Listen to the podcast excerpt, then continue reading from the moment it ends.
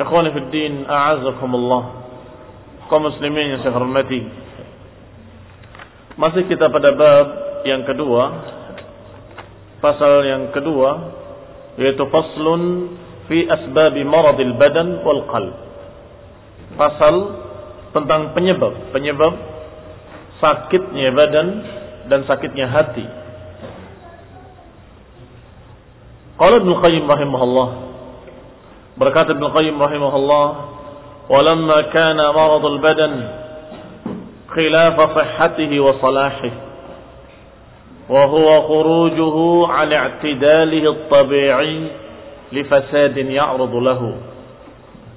يفسد به إدراكه وحركته الطبيعية فإما أن يذهب إدراكه بالكلية كالعمى والصنم والشلل wa imma an yanqusa idrakuhu li dha'fin fi alatil idrak ma istiqamati idraki.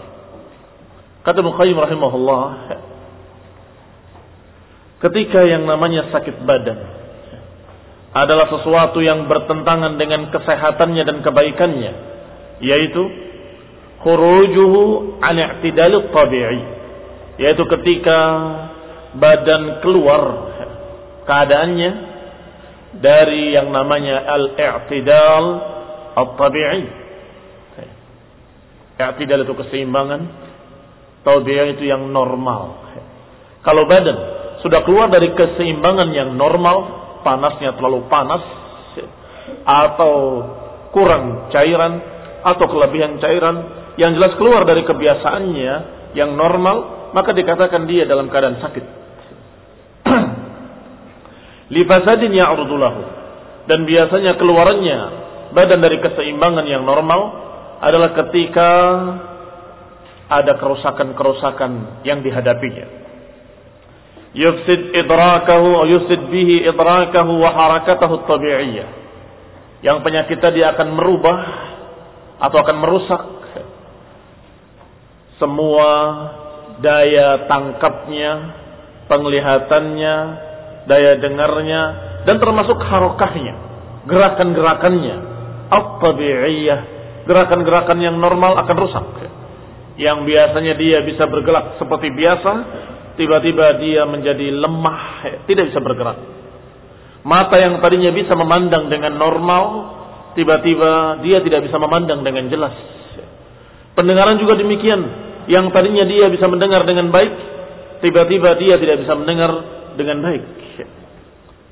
Fa imma an yudhib idra an yadhhab idrakuhu bil kulliyah.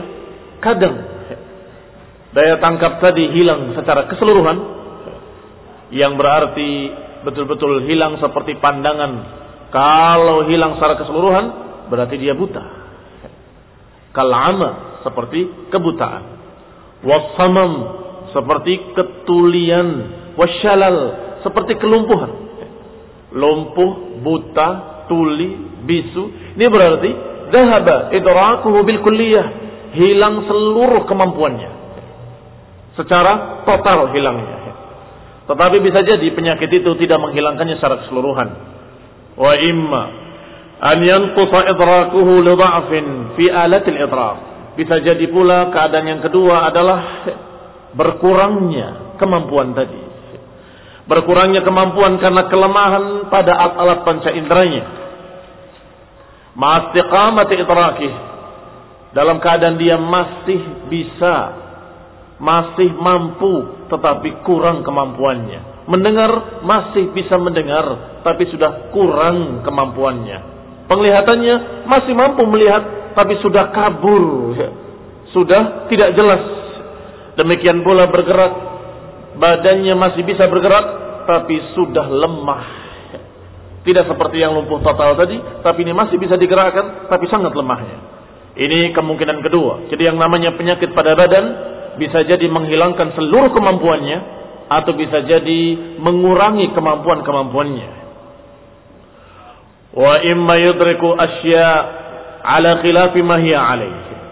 Kemungkinan ketiga, mampu kemampuannya masih ada, tetapi yang ditangkap salah. Yang pertama hilang total, yang kedua menjadi lemah, Yang ketiga terbalik. Melihat yang putih jadi merah.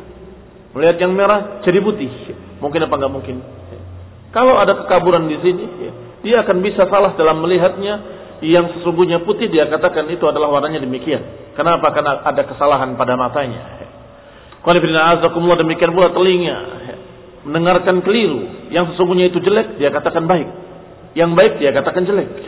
Demikian pula lidah. Pada orang yang sakit, merasakan makanan yang lezat, dia rasakan sebagai sesuatu yang pahit.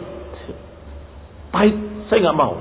Ini manis, tidak. Saya rasakan pahit. Semua makanan yang dia rasakan pahit. Ini berarti yang pertama apa yang kedua? Bukan yang pertama, bukan yang kedua, tapi yang ketiga. Yang pertama karena penyakitnya akhirnya lumpuh total. Kemampuannya hilang sama sekali. Yang kedua, tidak hilang sama sekali tapi berkurang.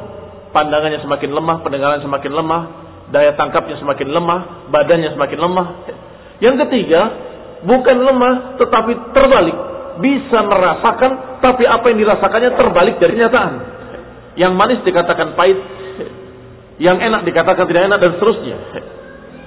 Kama yudrikul hulwu murran kata Ibnu Qayyim sebagaimana yang manis dirasakan seperti sesuatu yang pahit. Wal khabitha tayyiban yang jelek dirasakan baik, yang baik dirasakan jelek. Wa amma fasadu harakatihi at-tabi'iyyah. Kemudian yang namanya kerusakan badan dalam artian gerakan-gerakan normalnya sudah keluar dari keseimbangan. Keluar dari keseimbangan yang normal. Famitlu an tad'u quwwatuhul hadimah. Yaitu seperti seorang yang kekuatan pencernaannya sudah tidak bisa bergerak. Demikian pula kuwatul masikah kekuatan untuk memegang sesuatu juga tidak mampu. Awid dafi'ah atau kekuatan untuk menolak. Yang namanya badan yang normal, tubuh yang sehat, dia memiliki sesuatu untuk menolak segala macam penyakit. Ada antibodi pada setiap manusia, bahkan pada setiap makhluk. Itu namanya kuat dafi'ah, kekuatan untuk menolak. Itu pun ketika orang itu sakit menjadi lemah. Sehingga penyakit apa pun akan mudah masuk ke dalam tubuhnya. Awil jadibah atau kekuatan untuk menyerap yang baik. Yang namanya manusia dan semua makhluk hidup memiliki kemampuan untuk menyerap sesuatu yang baik. Menyerap makanan, menyerap sesuatu yang akan berbaik bagi tubuhnya. Tetapi ketika dia sakit, kuatil jadibah akan berkurang atau hilang. Fayahsul lahu minal alami bihasbi khurujihi anil i'tidal. Maka niscaya akan terjadi rasa sakit sesuai dengan jauhnya dari derajat normal. Semakin jauh semakin sakit, semakin jauh semakin sakit. Ya ini jauh dari normal, maka akan dirasakan semakin sakit. Walakin ma'adhalika lam yasil ila haddil mauti wal halak. Tetapi bersama dengan itu kata Ibn Qayyim, orang itu masih belum dikatakan mati dan belum dikatakan binasa. Karena jantung masih berdetak. Dan panca indera masih bisa digunakan walaupun lemah. Badan masih bisa digerakkan walaupun lemah. Demikian pula yang lainnya masih bisa, masih memiliki kemampuan tetapi sudah tidak normal. Bal fihi naw'u quwwatin wal harakah. Badan tadi masih memiliki sejenis kekuatan untuk memahami atau untuk mendapatkan sesuatu atau untuk mengambil sesuatu atau menolak sesuatu. Wa sababu hadzal. Sekarang sebabnya. Berarti penyakit tadi akan menyebabkan badan seperti itu. Sekarang apa sebabnya? Ma sababu hadzal khuruj 'anil i'tidal? Apa sebab keluarnya tubuh tadi dari keadaan normal? Qala imma fasadun fil kamiyah atau fil kaifiyah. Kata Muqayyim, bisa jadi karena kerusakan kualitas atau kerusakan kuantitas. Ima fasad bil kamiyah bisa jadi rusak dalam masalah jumlahnya, kelebihan atau kekurangan. Bisa jadi kerusakan dalam bentuk kaifiyahnya, keadaannya. Ibnu Qayyim berbicara tubuh dulu dan kemudian nanti akan berbicara tentang hati yang ternyata pada hati pun tidak jauh berbeda. Sangat mirip dan sama dengan masalah badan. Baik, kita lanjutkan. Kalau rahimahullah. Fal awal imma li naqsin fil maddah fayahtaju ila ziyadatiha. Yang pertama, kerusakan dalam kamiyah, dalam masalah jumlahnya. Imma li naqsin fil maddah, bisa jadi karena kekurangan satu unsur tertentu. Kekurangan vitamin C sakit. Kekurangan sel darah merah sakit. Kekurangan gizi sakit. Kekurangan cairan dehidrasi sakit naqsin fil madah, kekurangan zat-zat tertentu. Fayataju ila ziyadatiha, maka diobatinya adalah dengan ditambahkan apa yang kurang pada tubuh tersebut. Wa imma li ziyadatin fiha. Kemungkinan kedua bukan karena kekurangan tapi karena kelebihan. Tekanan darah terlalu tinggi. Jadi berlebih. Fayataju ila nuqsaniha, maka harus dikurangi. Demikian kalau rusaknya pada kamiyah. Kalau kerusakan pada masalah kamiyah, pada masalah bilangannya, pada masalah jumlahnya, maka bisa jadi karena kelebihan atau kekurangan.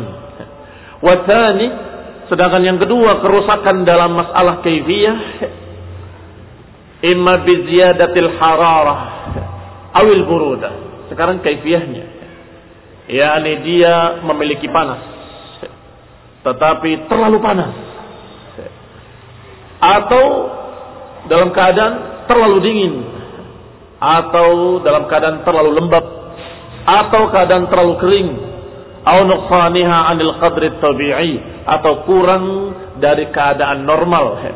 Fayudawi bimuqtada maka orang tadi akan diobati oleh para tabib sesuai dengan keadaannya wa madaru ala hafdzul quwwah maka yang namanya kesehatan beredarnya pada beberapa perkara. Yang namanya kesehatan beredarnya pada hafdul quwwah wal hamiyah lil maudi wastibragul mawadil fasidah. Yang namanya kesehatan harus dijaga dengan tiga. Pertama, hafdul quwwah, menjaga kekuatannya. Kekuatan dirinya, kekuatan tubuhnya. Wal hamiyah lil maudi. Yang kedua, dilindungi dari perkara-perkara yang akan merusak. Dan yang ketiga, istifraghul mawadil fasidah. Yang ketiga, menghilangkan semua perkara-perkara atau unsur-unsur yang akan merusak atau akan merugikan. Apa tiga perkara? Menjaga kekuatannya, melindungi dari penyakit-penyakit yang dari luar atau melindungi dari sesuatu yang akan merusak. Yang ketiga, membuang yang sudah ada di dalam dari kejelekan-kejelekan atau kerusakan-kerusakan. Wa nadharu tabib dairun ala hadhihi al-usul kata Muqayyim dan para dokter itu berbicara tentang kesehatan, mengobati manusia, memeriksa dan sebagainya, mereka selalu pembicaraannya tidak keluar dari tiga perkara yang dikatakan dengan tiga prinsip dasar dari kesehatan adalah menjaga kekuatan badan itu sendiri. Sebab badan kalau dalam keadaan terjaga kekuatannya, sesungguhnya dia mampu untuk menolak penyakit. Sesungguhnya dia mampu untuk melindungi dari berbagai macam masukan-masukan yang jelek. Yang kedua, dalam keadaan dilindungi dari apa yang akan membuat dia lemah atau membuat dia sakit. Membuat dia e, mabarat, rugi badannya. Yang ketiga, dikeluarkan sesuatu yang akan merusak yang sudah ada dalam, dibersihkan. Wa qad tadammana al-kitabul aziz. Khonibina azakumullah saya kira tidak perlu detailkan masalah kesehatan ini. Orang sakit ternyata diperiksa-periksa, oh ini di dalamnya ada batu di ginjalnya. Ya. Apa kira-kira yang dilakukan oleh dokter? Yang di dalam itu merusak, dikeluarkan. Ya. Yang dari luar mau masuk, ditolak. Kamu jangan makan ini, jangan makan ini, jangan makan ini. Iya toh? Percuma kalau batu tadi dibuang dengan berbagai macam cara, apakah dioperasi atau ditembak dengan sinar laser ataupun dengan apa saja, Percuma kalau dia tetap dalam keadaannya memakan sesuatu yang akan menimbun batu kembali. Sehingga akan dinasehati oleh dokter tiga perkara. Pertama, ininya harus dioperasi. Kedua, kamu jangan makan ini, jangan makan ini, jangan makan ini. Karena itu akan menimbun kembali, akan membentuk kembali batu dalam ginjal. Yang ketiga, pasti akan diajarkan kepadanya tentang masalah bagaimana menjaga kekuatan kamu minum obat ini, vitamin-vitamin, dan makan makanan demikian-demikian, itu akan menjaga kekuatan kondisi kamu, sehingga kamu akan bisa menjaga dirimu dan antibodinya makin kuat. Sungguh benar apa yang dikatakan oleh Ibnu Qayyim rahimahullah bahwasanya para dokter nggak lepas pembicaraannya dari tiga perkara. Yaitu pertama dalam keadaan melindungi dari perkara yang akan membuat jelek dia. Kedua, dia dalam keadaan menjaga kekuatannya, kekuatan dirinya. Yang ketiga, dalam keadaan yang sudah ada di dalam dari perkara yang jelek atau yang akan merusak, dikeluarkan. Qala wa qad al-kitabul aziz dan tiga perkara ini ternyata sudah terkandung di dalam kitab yang mulia dalam Al-Quran. Wa arsyada ilaiha man anzalahu shifaan wa rahmatan dan sudah dibimbing oleh Allah Subhanahu wa taala yang menurunkan Quran ini dibimbing sebagai penyembuh dan sebagai kasih sayang dan rahmat. Allah turunkan sebagai penyembuh dan sebagai rahmat. Allah Subhanahu wa taala membimbingnya. Kita lihat Fa'amma hifdzul quwwah, adapun yang pertama memelihara kekuatan. Fa'innahu subhanahu wa ta'ala amara al-musafir wal marid an yuftira fi Ramadan. Allah subhanahu wa ta'ala mengajarkan dalam Al-Quran.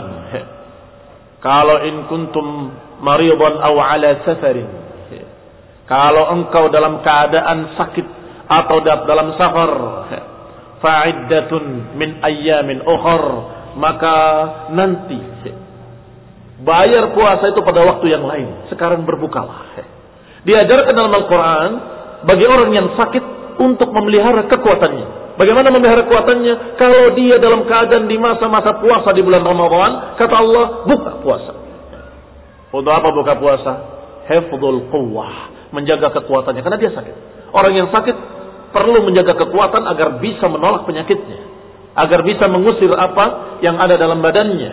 Qanabirina diajarkan oleh Allah yang maha kasih, yang maha penyayang, agar kita boleh berbuka. Silahkan berbuka. In kuntum maridan aw ala safarin fa'iddatun min ayyamin ukhar. Wa yaqdil musafir idza qadima. Nanti musafir kalau dia sudah datang kembali ke tempat semula, silahkan Silahkan kamu untuk puasa kembali membayar apa yang telah kamu batalkan. Adapun yang sehat, nanti ketika sembuh, bayarkan puasanya.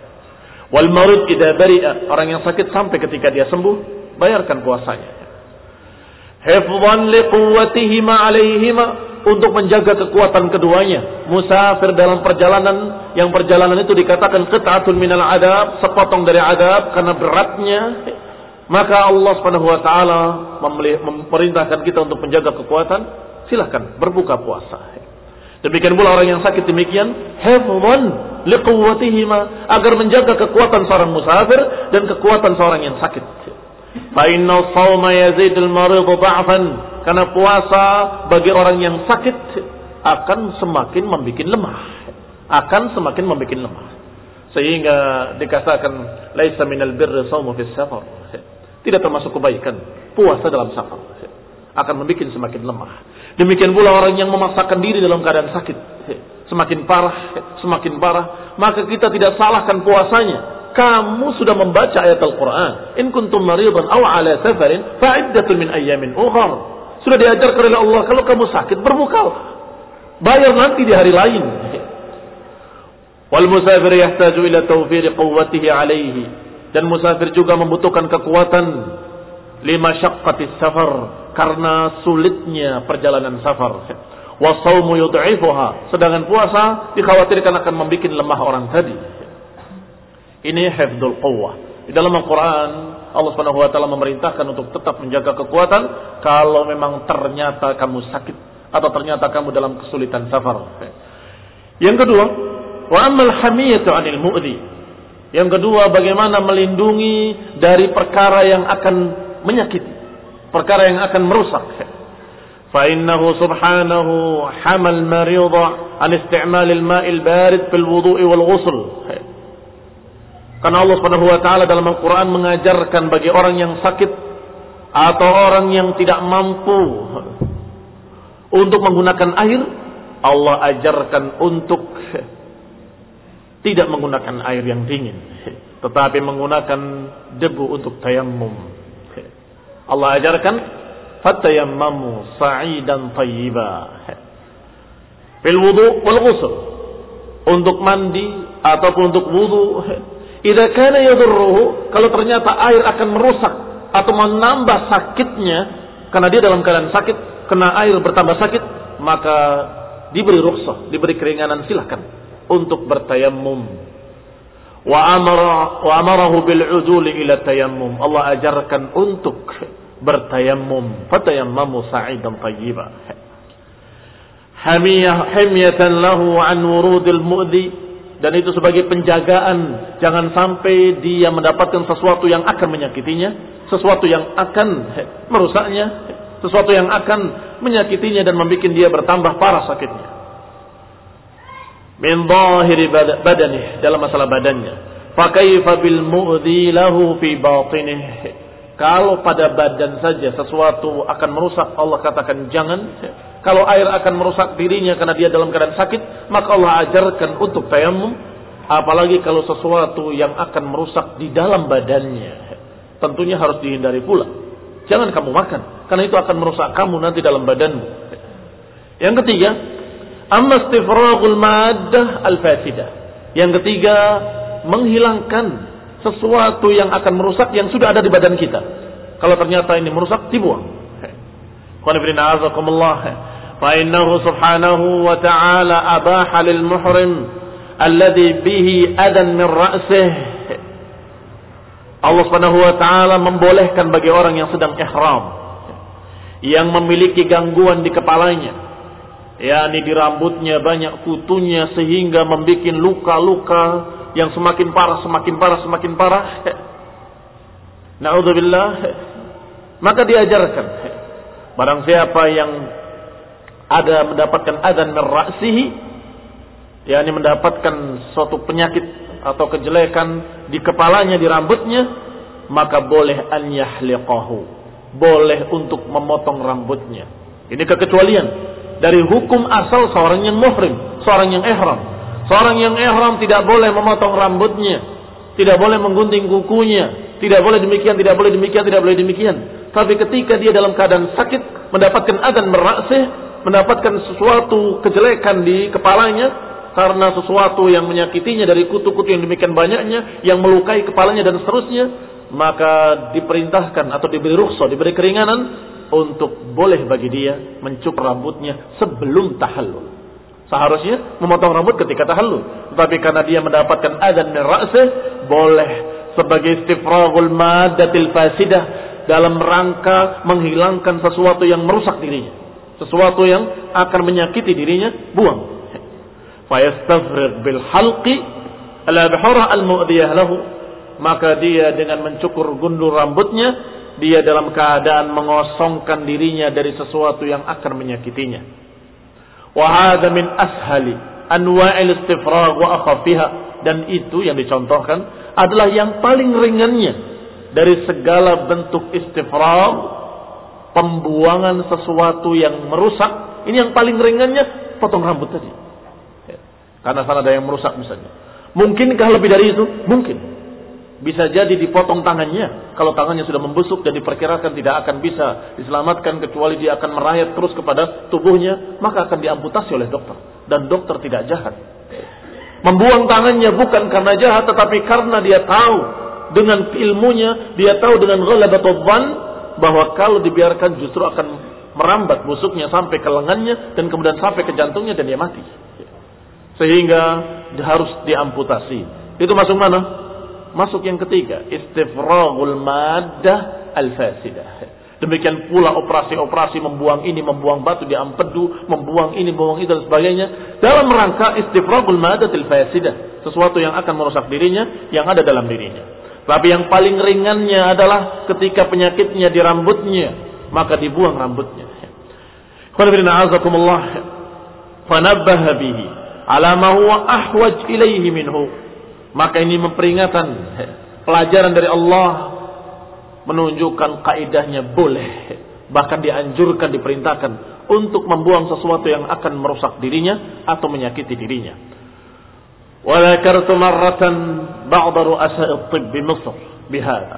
Dan aku pernah membicarakan masalah ini suatu, kali dengan para dokter di Mesir dengan masalah ini. Faqala maka mereka berkata, "Wallahi ma safartu ila al-gharbi fi ma'rifati hadhihi al-fa'idah lakana safran qalilan." Kata dokter-dokter tadi sungguh ya, kalau aku safar sampai ke negeri Maghrib, ke negeri Maroko sana, negeri barat saja, untuk mencari faedah yang kamu katakan tadi, sungguh terlalu dekat. Artinya terlalu enteng kalau saya harus berjalan jauh sampai ke negeri barat sana atau ke negeri Maroko sana. Terlalu dekat untuk mendapatkan faedah tadi. Ternyata kamu sampaikan sekarang faedah itu. Apa maknanya? Maknanya faedah tadi faedah penting sekali. Yang bermanfaat bagi mereka. Yang sungguh kalau mereka mencarinya harus jauh, mereka akan jalani. Tapi Alhamdulillah mereka dapatkan dari seorang ulama. Atau qala atau sebagaimana dikatakan oleh dokter-dokter tersebut. Wa idza arafa hadza, kalau sudah diketahui masalah ini. Fal muhtajun ila ma yahfadhu alaihi quwwat. Maka demikian pula hati. Hati membutuhkan sesuatu yang akan menjaga kekuatannya. Dan juga hati membutuhkan sesuatu yang memelihara dari sesuatu yang akan merusaknya. Dan juga hati perlu dibersihkan dari perkara-perkara jelek yang ada di dalamnya. Tiga perkara tadi juga diperlukan pada hati. Wahwa yang pertama yaitu menjaga kekuatannya. Wahwa imanun wa awradut ta'at. Yang akan menjaga kekuatan hati adalah keimanan dan ketaatan-ketaatan kepada Allah dan juga hati membutuhkan hemiyah atau mengatakan hemiyah anu udibbar membutuhkan sesuatu yang menjaganya, yang melindunginya dari perkara yang akan merusak, dari perkara yang akan menyakitinya. Apa itu? Bijtinabil asami wal ma'asi. Untuk menjaga hati dari yang jelek, dari perkara-perkara yang akan merusaknya, artinya menjaga dari kemaksiatan-kemaksiatan, menjaga dari dosa-dosa, Jangan sampai dia berbuat kemaksiatan, perbuatan perbuatan dosa, perbuatan zalim, kesyirikan, kebid'ahan, semua itu akan merusak hati. Maka sebagai himyah anil mu'di, sebagai perlindungan dari sesuatu yang merusak, hati-hati. Jangan kerjakan dosa-dosa dan kemaksiatan. Jangan kerjakan kesyirikan-kesyirikan dan kebid'ahan-kebid'ahan. Jangan berbuat zalim karena semua itu akan merusak hati. Wa anwa'ul mukhalafat dan semua yang menyelisihi agama ini, menyelisihi ajaran Allah dan Rasulnya, menyelisihi sunnah-sunnah, semuanya itu akan merusak, akan merusak hati. Dan juga yang ketiga, yahtaju ila istifraghi min kulli maddatin fasidatin ta'rudu lahu. Dan juga hati ini perlu untuk membersihkan dirinya dari madah yang fasidah. Dari perkara-perkara yang jelek yang sudah ada di dalamnya. Membersihkan dari perkara-perkara jelek yang akan merusak dirinya. Yang sudah ada di hadapannya. Dengan apa? Kalau sudah masuk dalam hati. Bagaimana membersihkannya? Yang dari luar tidak boleh masuk. Tapi yang sudah di dalam apa yang harus dilakukan? Qala rahimahullah yaitu bitaubatin nasuh. Dengan taubat yang nasuha. Taubatan nasuha dengan taubat yang sungguh-sungguh kepada Allah Subhanahu wa taala. Maka apa yang sudah masuk tadi akan dihapus. Titik hitam yang sudah menjadi ran dalam hati dihapus kembali. Termasuk juga istighfar, al khati'at, juga istighfar, minta ampun kepada Allah Subhanahu wa taala agar dihapuskan dosa-dosanya yang akan membersihkan segala macam kejelekan-kejelekan yang ada dalam hatinya. Ini tiga perkara yang diperlukan dalam hati. Baik, kalau tiga perkara ini dilanggar, dalam keadaan dia tidak menjaga kekuatan hatinya, kurang amalan salehnya, kurang ibadahnya, kurang ketaatannya, ditambah lagi yang kedua, dia tidak melindungi dirinya dari kejelekan-kejelekan yang akan merusak hati, sehingga dia berbuat dosa demi dosa. Dan yang ketiga, apa yang sudah dalamnya, dia lupa. Tidak dia berobat, tidak dia bertaubat pada Allah Subhanahu wa taala untuk membersihkan hatinya maka hati itu akan sakit. Bagaimana bentuk sakitnya? Bentuk sakitnya sama seperti kita bicarakan badan tadi. Sangat miripnya. Apa itu sangat miripnya? Kemampuannya berkurang. Kemampuan untuk menolak penyakit berkurang. Kemampuan untuk bergerak berkurang. Kemampuan untuk memandang mana hak mana batil berkurang. Jadi samar pandangannya. Mana yang hak, mana yang batil nggak jelas. Bahkan bisa jadi sampai kemudian mati total. Apa itu?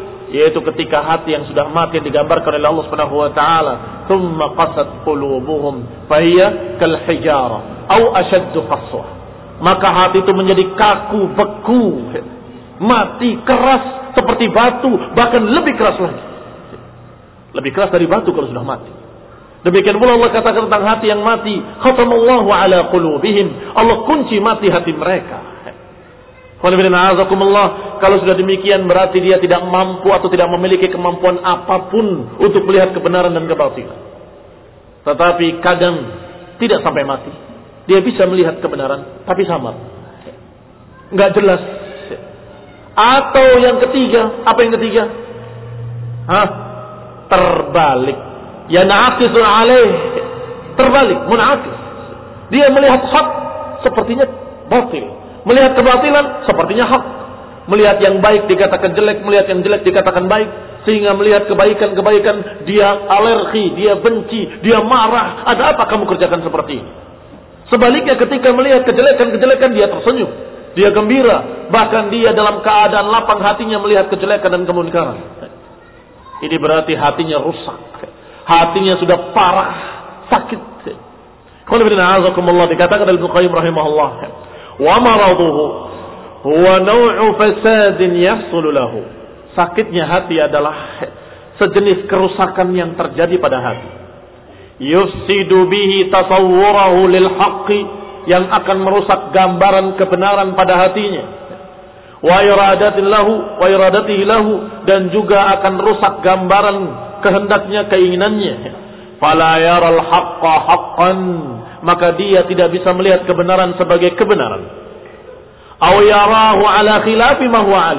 Atau dia melihat terbalik, tidak seperti apa adanya. Dia melihat kebenaran sepertinya kebatilan. Dan melihat kebatilan sepertinya kebenaran. Aw yanqusu idraku lahu atau berkurang pandangannya. Bisa lihat kebatilan tapi nggak jelas. Bisa lihat kemunkaran, bisa lihat kebenaran tapi tidak jelas wa tafsud bihi iradatuhu lahu. Demikian pula rusak kehendaknya. Apa rusak kehendaknya? Jadi yang diinginkannya sesuatu yang akan merusak dirinya. Persis seperti orang yang sakit tadi. Orang yang sakit dikasih makanan yang lezat. Dia katakan pahit. Nggak mau. Dikasih obat tidak mau. Dikasih ini nggak mau. Saya nggak suka. Kenapa? Keinginannya sudah salah lidahnya sudah salah merasakan. Yang baik buat dirinya dirasakan itu pahit yang akan merusak dirinya. Demikian pula orang yang hatinya rusak, maka ketika dia diajarkan sesuatu yang baik, dia merasakannya bahwa itu adalah sesuatu yang akan merugikan dirinya. Saya suruh sholat, capek, lelah. Untuk apa berlapar-lapar puasa? Na'udzubillah min maradil qalb kita berlindung kepada Allah Subhanahu wa taala dari penyakit hati. Iradahnya akan rusak. Yang diinginkan adalah sesuatu yang akan merusak dirinya sehingga orang-orang sehat hatinya akan melihatnya terheran-heran. Orang-orang yang normal akan melihat orang ini aneh. Orang ini gila. Aneh, betul-betul aneh. Dia mengambil dengan tangannya sendiri. Memilih dengan pikirannya sendiri. Memasukkan ke mulutnya sendiri sesuatu yang akan merusak dirinya semakin kurus, semakin kurus, semakin kurus, semakin kurus sampai dia dalam keadaan setengah hidup, setengah mati. Kenapa? Kecanduan narkoba. Orang yang sehat akan melihat, astagfirullah, kok nyiksa diri? Kenapa kok nyiksa diri? Ada apa? Ini kalau sudah parahnya. Yang masih ringannya rokok. Tidak ada seorang dokter di seluruh dunia yang menyatakan bahwa itu adalah akan memberikan faedah ini, faedah ini, faedah ini. Enggak ada yang membahas bahwa ini akan memberikan gizi ini, gizi ini. La yusminu wa la yughni min ju'. Enggak membuat kenyang, enggak menghilangkan lapar, tidak menghilangkan haus, tidak memberikan vitamin apa pun. Hanya merusak dirinya. Tetapi dia ambil sendiri, dia bayar dengan uangnya, dia ambil sendiri, dia bakar sendiri, dia masukkan ke mulutnya sesuatu yang akan merusak dirinya. Padahal diperingatkan oleh pemerintah seluruh dunia. Mudarrun lisahah. Akan merusak kesehatan. Kenapa? Kok aneh? Iya. Karena irodahnya rusak. Hatinya tidak bisa menilai dengan benar. Karena sudah tidak normal, sakit. Aw yarahu ala khilafi ma huwa alaih. Dikatakan fayubghidul haqqan nafi'. Menginginkan sesuatu yang jelek. Sebaliknya, dia justru membenci yang baik. An-nafi' yang bermanfaat. Sudah rusak. Apa yang bermanfaat bagi dirinya? Yang paling bermanfaat bagi dirinya dunia dan akhirat adalah ibadah kepada Allah Subhanahu wa taala wahdahu la syarika lahu, mengesahkan Allah dalam ibadah. Justru dia nggak suka. Malas. Sesuatu yang akan merusak dirinya, dia senang. Berarti hatinya rusak Hatinya sakit. Yuhibbul batil bar, mencintai yang batil, yang memudarat. Aw yastami'ani lahu atau terkumpul kedua-duanya. Mencintai yang akan merusak dirinya dan membenci apa yang bermanfaat baginya. Wa huwal ghalib dan kebanyakan manusia demikian keadaannya. ولهذا يفسر المرض الذي يعرض له تارة بالشك والريب oleh karena itu yang namanya penyakit dalam Al-Quran ditafsirkan al-marad sering kali ditafsirkan dengan syak atau raib keraguan atau sesuatu yang berlawanan dengan keyakinan sebagaimana dikatakan oleh Mujahid dan Qatadah dalam tafsir ayat Allah Subhanahu wa taala fi qulubihim maradun fazadahumullahu marada dalam hati mereka ada penyakit, maka Allah tambahkan penyakit pada mereka. Ternyata yang, yang dimaksud penyakit kata para mufassirun, kata Mujahid dan Qatadah adalah ar-raib fi qulubihim raib fi qulubihim syak. Dalam hati mereka ada keraguan dan keraguan terhadap akhirat penyakit. Keraguan terhadap kebenaran agama penyakit. Keraguan terhadap kebenaran sunnah penyakit. Keraguan terhadap ajaran Allah bahwa itu adalah sempurna itu penyakit keraguan kalau kita akan menghadapi nanti kehidupan yang kekal di akhirat. Keraguan terhadap ini juga penyakit. Kalau orang itu ragu terhadap apa yang Allah kabarkan dalam Quran, terhadap apa yang diberitakan oleh Rasulullah dalam hadis yang sahih, berarti orang ini sakit hatinya. Fi qulubihim marad, dalam hatinya ada penyakit. Fazadahumullahu marada, maka Allah tambahkan penyakitnya kepada mereka. Ini bentuk penyakit hati adalah dengan raib. Ada yang kedua. Wataratan bisyahwati zina. Kadang-kadang pula ditafsirkan kalimat marad dalam Quran dengan syahwat zina. Keinginan untuk zina. Atau keinginan kepada perkara yang maksiat. Sebagaimana ditafsirkan dalam ayat Allah Subhanahu wa taala tentang istri-istri Nabi atau tentang para wanita diperintahkan oleh Allah Subhanahu wa taala untuk berhijab, diperintahkan untuk tidak berbicara dengan dibuat-buat. Kata Allah, "Ya nisa an-nabi lastunna ka ahadin min nisa, in ittaqaytunna fala taqba'na bil qaul." Wahai para istri si Nabi, kalian tidak sama dengan wanita lain, maka kalau kalian bertakwa, jangan mengucapkan dengan ucapan yang dilembut-lembutkan, yang dibuat-buat. Fayatma'alladhi fi qalbihi marad. Karena dikhawatirkan akan ada keinginan-keinginan orang yang di hatinya ada penyakit. Apa tafsirnya? Berbeda dengan yang tadi. Tafsirnya di sini bukan lagi syak, tetapi marad syahwah.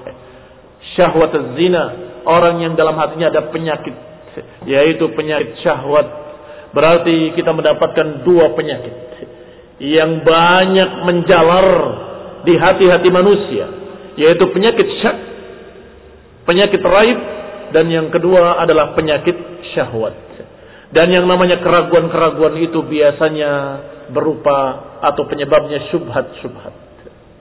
Pengkaburan-pengkaburan.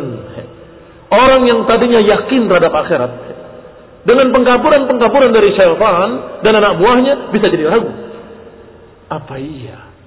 Apa iya ada ada akhirat tentunya? Karena dikaburkan kembali apa yang sudah jelas tadi menjadi tidak jelas oleh syaitan.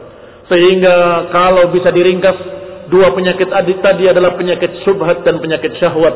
Penyakit syubhat yang membuat orang jadi ragu, penyakit syahwat yang membuat orang untuk melanggar perintah-perintah Allah, melanggar larangan-larangan Allah karena dorongan syahwatnya. Apa yang namanya kesehatan? Kalau sudah kita tahu sakitnya hati seperti itu. Sekarang sehatnya hati. Wasihhatu tuhfad bil musl wasyabah. Yang namanya kesehatan akan bisa dipelihara dengan sesuatu yang sejenis, dengan sesuatu yang sama. Kalau sama, maka semakin sehat. Diberikan sesuatu yang sama, semakin sehat lagi. Seperti yang namanya iman. Apa yang akan menjaga kekuatan hati? Keimanan dan ketaatan. Maka semakin ditambah ketaatan, semakin sehat. Semakin ditambah lagi ketaatan, semakin tambah imannya dan semakin sehat. Dan seterusnya. Sedangkan sakitnya, yudfa dudaddi wal khilaf. Penyakitnya akan bisa ditolak dengan lawan-lawannya. Ditolak dengan lawan-lawannya. Kalau penyakit ragu ditolak dengan keyakinan. Penyakit syahwat ditolak dengan kesabaran. Wahakata. Wa huwa yuqawwi bimithil sababih. Dan penyakit tadi akan semakin kuat kalau ditambah dengan yang sejenis. Syahwat ditambah dengan syahwat tambah sakit. Ditambah dengan syahwat tambah sakit. Dipuaskan dengan syahwat tambah sakit. Demikian pula yang menyubhat ditambah dengan syubhat berikutnya tambah sakit lagi, tambah parah. Ditambah dengan syubhat tambah parah, tambah parah dan terus begitu. Wa yazulu bi akan hilang penyakit tadi kalau diberi lawan-lawannya. Wasihhatu tufat bimithli sababih sababiha wa tad'uf au tazul Demikian pula kesehatan akan terpelihara dan terjaga kalau terus diberi yang sama yang akan memberikan kesehatan-kesehatannya. Tetapi akan semakin lemah kesehatannya kalau mendapatkan sesuatu yang merupakan lawannya. Bermaksiat, berkurang kesehatannya. Bermaksiat, berkurang lagi kesehatannya. Walamma kana al-badan al-marid yu'di ma la.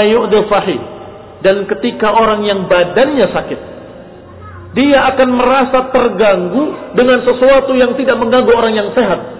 Demikian pula orang yang hatinya sakit. Saya ulangi ucapan Ibnu Qayyim. Bahwa orang yang badannya sakit, dia merasa terganggu dengan sesuatu yang orang normal nggak terganggu. Kamu orang-orang yang normal nggak terganggu. Tiba-tiba ada orang sakit di sini gelisah. Coba tutup pintunya. Matikan kipas anginnya. Bingung dia gelisah. Kenapa? Dia ya ta'adza bima la yata'adda sahih. Dia merasa terganggu dengan sesuatu yang tidak terganggu orang sehat. Orang sehat nggak merasa terganggu, dia terganggu. Kenapa? Karena ada kelemahan pada dirinya. Ada sesuatu pada dirinya, yaitu al-marad. Wa kadzalik al-qalb idza kana fi maradin adahu adna syai. Demikian pula orang yang hatinya sakit. Dia bisa terganggu, bisa terkena syubhat yang sangat ringan yang kalau orang-orang sehat ini terkena subhat itu nggak akan kena, nggak akan digubris oleh dia. Subhat yang sangat gamblang, yang sangat ringan akan membuat bingung orang yang sakit tadi. Tapi tidak akan membuat bingung, nggak akan membuat ragu orang-orang yang sehat. Berarti yang salah adalah keadaan hatinya. Adapun subhatnya sangat ringan. Dalam Al-Quran selalu menggambarkan tentang tipu daya syaitan adalah lemah. Kaidah syaitan kana dha'ifa. Sesungguhnya gangguan-gangguan syaitan, tipu daya syaitan dha'ifa, lemah kata Allah. Tapi kenapa banyak manusia yang tertipu oleh syaitan? Adapun tipu dayanya lemah. Karena hati-hati mereka rusak. Kata hati-hati mereka sakit. Karena hati-hati mereka lemah. Maka kekuatan penolakan subhat nggak ada. Atau sangat lemahnya kekuatan untuk menolak syubhat tadi sangat amat lemah. Maka orang yang demikian mudah diombang-ambingkan oleh tipu daya syaitan. Haitsu la yaqwa ala daf'iha idza warada alaih. Maka apakah bentuk syubhat atau syahwat akan masuk kepada orang yang hatinya telah rusak tadi, hati yang telah sakit tadi dalam keadaan mudah. Syubhat masuk dengan mudah, syahwat masuk dengan mudah dan orang tadi diperbudak oleh syahwatnya. Wal qalbu sahih al qawi, adapun hati yang sehat adalah hati yang kuat. Yatruku ab'afu dzalik didatangi oleh syubhat dan syahwat yang lebih kuat berlipat-lipat kali, yang lebih hebat berlipat-lipat kali, tidak akan mampu untuk memasukinya. Wa huwa yadfa'uhu biquwwatihi wa sihhatihi. Hati tadi bisa menolaknya dengan kekuatannya dan dengan kesehatannya. Demikian kata Ibnu Qayyim rahimahullah. Wabil jumlah ringkasnya kata beliau, faida hasala lil marid mithla sababi maradihi, zada maraduh. Ringkasnya kalau seorang yang sakit ditambah dengan sesuatu yang sama dengan penyakitnya, maka akan bertambah parah penyakitnya. Ya. Wa dha'ufat dan akan semakin lemah kekuatannya. Ya. Wa tarama ila talaf dan semakin mendekat kepada kebinasaan. Malam yatadarak dalika selama dia tidak menghalanginya dengan mendapatkan sesuatu yang bisa memperkuat kembali hatinya dan menghilangkan penyakitnya. Kalau setidak segera diobati, tidak segera memperkuat hatinya dengan keimanan dan ketaatan, tidak segera memperkuat hatinya dan kemudian mengobatinya dengan istighfar, dengan taubat kepada Allah dan dengan meninggalkan dosa-dosa dengan tiga perkara tadi yang disebutkan oleh Ibnu Qayyim. Kalau tidak segera maka niscaya dia akan binasa dan hatinya mati. Dan kalau sudah hatinya mati naudzubillah min dzalik maka susah untuk kembali. Wallahu taala a'lam. Subhanakallahumma hamdika asyhadu ilaha illa anta warahmatullahi wabarakatuh